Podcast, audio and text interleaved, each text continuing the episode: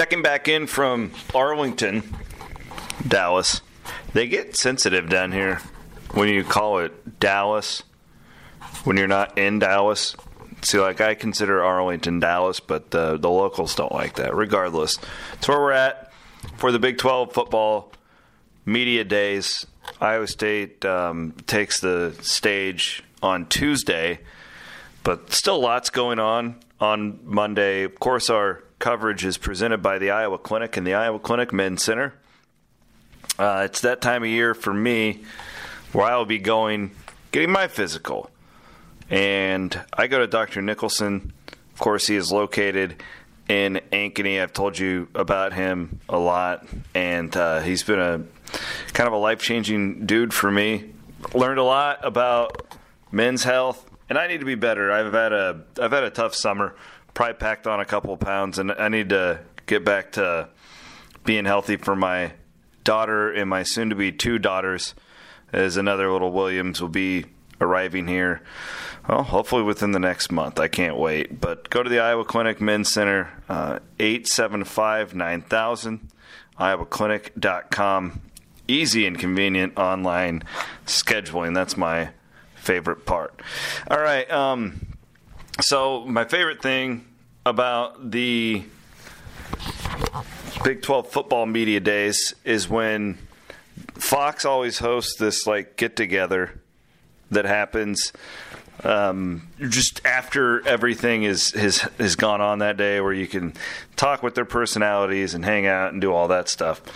And uh, I've, I've kind of become I want to say buddies, but acquaintances with Joel Klatt, the color analyst for Fox College Football, and also Bruce Feldman. He's a sideline reporter. He also writes for The Athletic. Well, uh, indeed, I caught up with them again this year to talk about Iowa State, to talk about a lot of stuff. And I've got both of those interviews for you that I'm just going to pack into the one single podcast here tonight. So let's start with um, Bruce Feldman. Kind of did these in chronological order. Um, he's a guy I've looked up to a long time, one of the best college football writers in the country, if not the best. Uh, here's my conversation from earlier on um, on Monday evening with Bruce Feldman. It's uh, it's interesting. I've covered Iowa State, I think, for it's 15 years now. It's a long time. Been coming to these things, and I added it up the other day. Just it's always ninth, ninth, ninth, six, six, six. Back when they were in the two divisions, and it just feels different this year. I mean, last year I think people close to the program knew that they had a chance to be okay, but now there's actually some national expectations. I'm just curious, like from a national perspective, where you see things right now, because you know we're so close to it. I, it's interesting to get your guys' thoughts. Yeah, I think that they like. I like the spot where everybody else in the media had them at three because I think it's real. I mean. If you, I talked to like a couple of coaches after they played them. I was like, so what exactly did they do? Like, you know, like scheme wide to throw you. And the biggest thing I heard was he gets them just to play harder than you guys play. You know, it's like they don't make a lot of mistakes, but they're just very physical and they play really hard. And for us in the media, sometimes that's not the greatest answer because it's not like it's not like a sexy kind of. It's a you know weird scheme. They do some stuff defensively, definitely that, that gives people problems, but. Um, I just think he's a real he and that staff are really good evaluators. And now I think you have belief, right? Because there's nothing fluky about what they do. You know, and you know, you're going to see this quarterback. You know, I think Brock could be a guy. I don't know if he could win a Heisman at Iowa State. He's a really good quarterback, and they're going to have him for a while. Um, you know, I think they're a legit top 25 team. Now the question is, can they get to that eight? Can they get beyond the eight and four, nine and three kind of range, and can they push past that? But the stuff you're hearing, it's because they won not just one or two, they won a bunch of games against against you know top 10, top 15 caliber teams, and I think that speaks to the respect everybody has for Matt Campbell. Yeah, and it's hard to talk to, for me at least to talk about Campbell without mentioning Heacock too, the defensive coordinator, and I mean it just seems like he's just been so innovative on that side of the ball that now you're starting to see guys from other bigger schools kind of adopt that. What is is he? The, top five defensive coordinator in college football? I mean, where would you put him? That's a great question. You know, I was talking to somebody today just about this. Is like, it's fortunate that he's still in Ames, you know, because usually guys like that get pl- plucked away. Um, and if he has another year like this, like he just had, I think that there'll be more people that come come after him. You know, like there weren't a ton of, you know, Lincoln Riley had his connection to Alex Grinch, so he went and got him. Know, Mario Cristobal at Oregon had a DC opening. Saban was promoting from within. And there weren't that many spots, but I think when you got a young group of linebackers, you really got a stud in the middle of the defense, you know, at nose tackle. And I think what they've really been really good at is they can take away stuff that you're good at, you know, and so you know, as you, I, am just thinking about like where would I rank them? You know, a lot of people tend to rank guys as well. Dave Aranda's the highest paid guy, yeah. and Micah was the second highest paid yeah. guy. Um, but he's, you know, definitely in the top ten yeah. because of what. Look what he's done, right? Look what he's done in what in the in the conference he's in and now they have some players, but still, it's not like it's a little like what Dave Aranda did at Wisconsin, where you had uh, really good production without like freaky athletes at all three levels. You know, Aranda had better athletes than people gave them credit for at Wisconsin, but they were really smart kids, and he could do a lot with them. And I think that's what he has. That's I think that's what he has right now at ISU. Is they're smart kids, and they do a bunch with them, and I think it's just going to keep growing now as more people, you know, in the Will McDonald's of the world or whatever, say, all right, you know, I, I could go play there, but I want to go play here because I see what they're doing. What's um, were you? I guess were you surprised Campbell came back for another year? Because I mean, we know he could have moved on probably if he wanted to, but he didn't seem to show a lot of interest. Did that surprise you at all? No, you know why? Like honestly, it surprised me a little that he took the job in the first place. But after he took the job, it doesn't like I've talked to him a bunch you know, it wouldn't shock me if he if he ended up going someday to the NFL. I don't, you know, could I see him at USC? I mean, that would be a great hire for USC, but I'm not sure he's a USC guy. You know, I mean, if Ohio State came open again, you know, years from now, maybe. But I mean, I don't think he's just going to take another job because you can tell he has a connection to the place. Um, he's different than a lot of other guys, so I'm not like the fact that he took the job.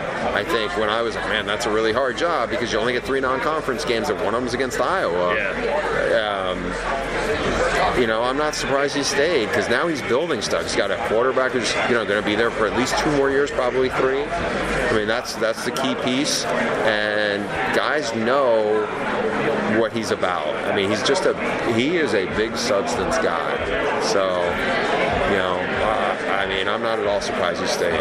They're they're picked third.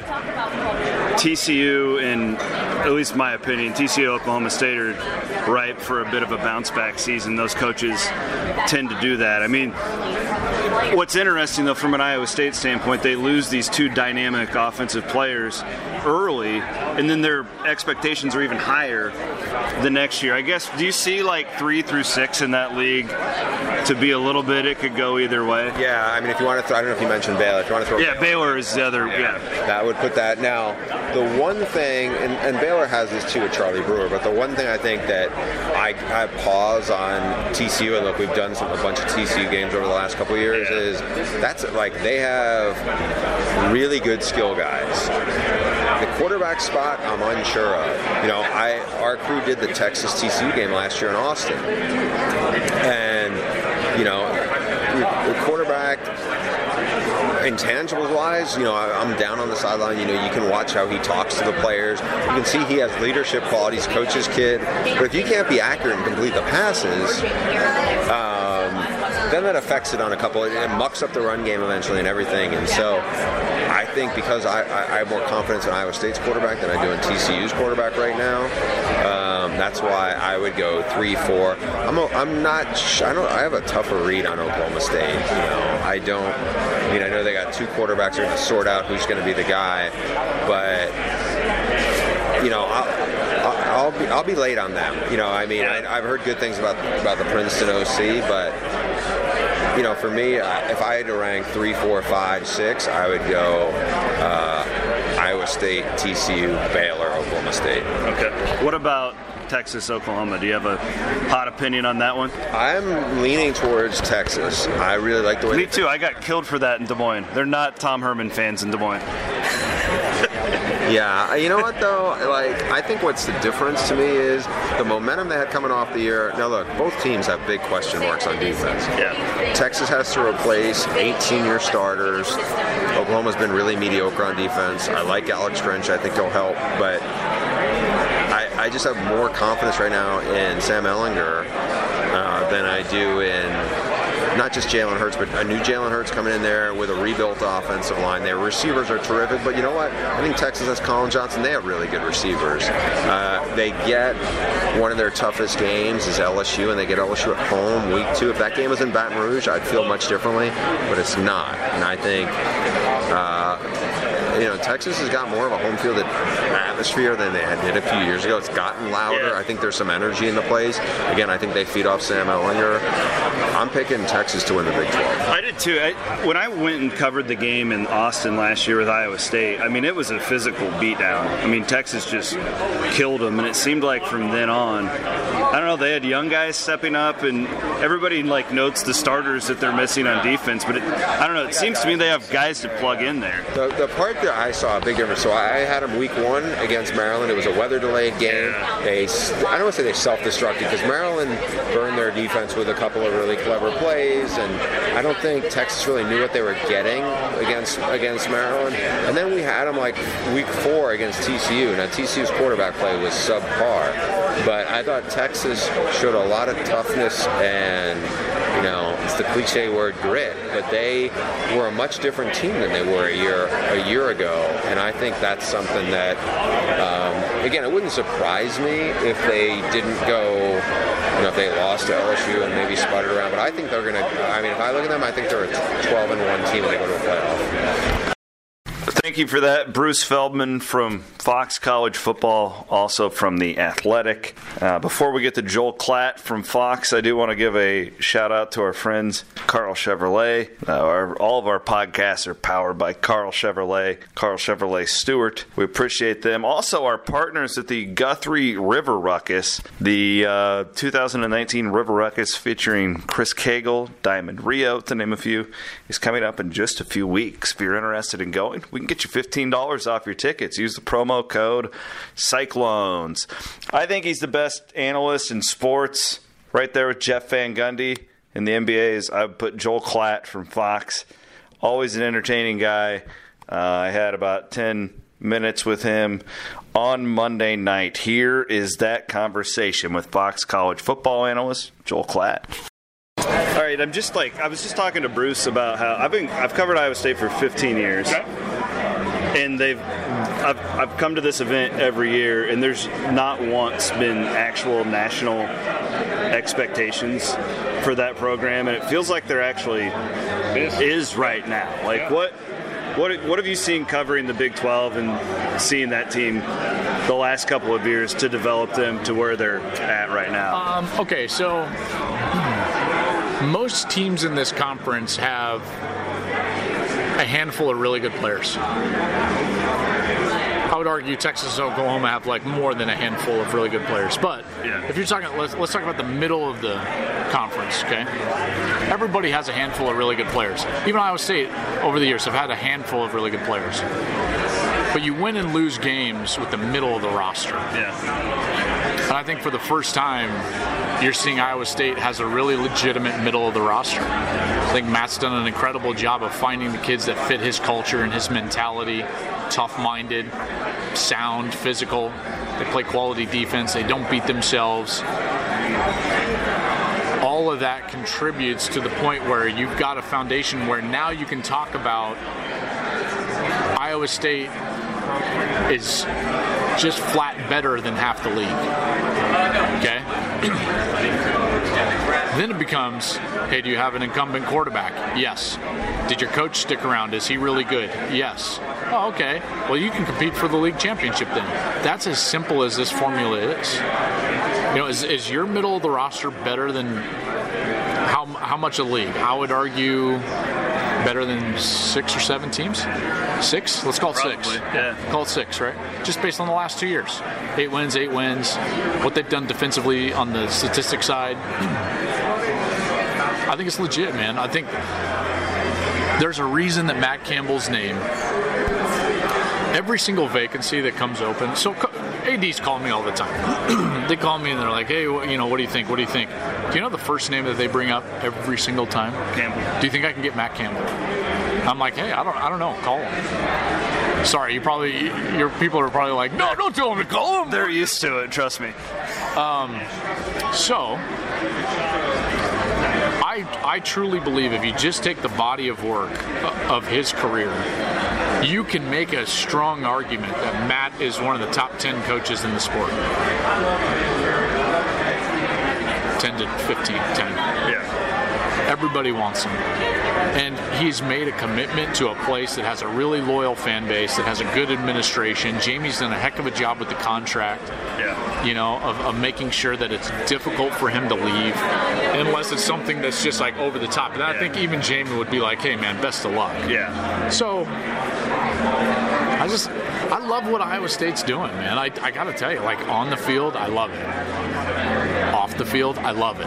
Yeah. I love what they've done. They've done it the right way. They didn't chase the let me put it this way they, they didn't chase the match right a lot of times what you see is these teams are trying to chase just like a brief period of success they'll do anything for a brief period of success like lighting a match on the side of a box what does that match do boy it's bright for really and then it just goes out right and they they said hey let's do it the right way let's get the right coach let's give them the right tools and let's light a candle and not light a match and that's what they've done I like. I don't know. Maybe this is too effusive in my praise, but like, I really like what they've done. Let me ask you, because you watch the game like a quarterback, I would assume. Yeah. So what they've been able to do defensively has been really kind of incredible with that three-three stack that Yep. Heacock is. And now you're seeing a lot of veteran defensive coordinators from really big programs kind of taking what he's Yeah. doing. You've seen some of it in the NFL now. So let me ask you this: like now they've done that a few years now. Are offensive coaches going to Sure. find tweaks, and Sure. what do you expect from that? Yeah. I mean, that's that's the game, that's right? the sport. Yeah, that's the game. That's why we love it, right? Because it always evolves, um, and they're going to have to make adjustments. You can't just he can't roll out the same defense that they've rolled the, uh, played the last two years and say like, "Have at it, boys." Yeah. Everything adjusts, and and there's tweaks, and there's all sorts of things that, that go on. What I like about that system, though, is its flexibility when you're facing offenses, in particular in this league, that put as much skill on the field as they do. It's it's more pliable, you know, Yeah, absolutely. than other defensive structures. Very multiple.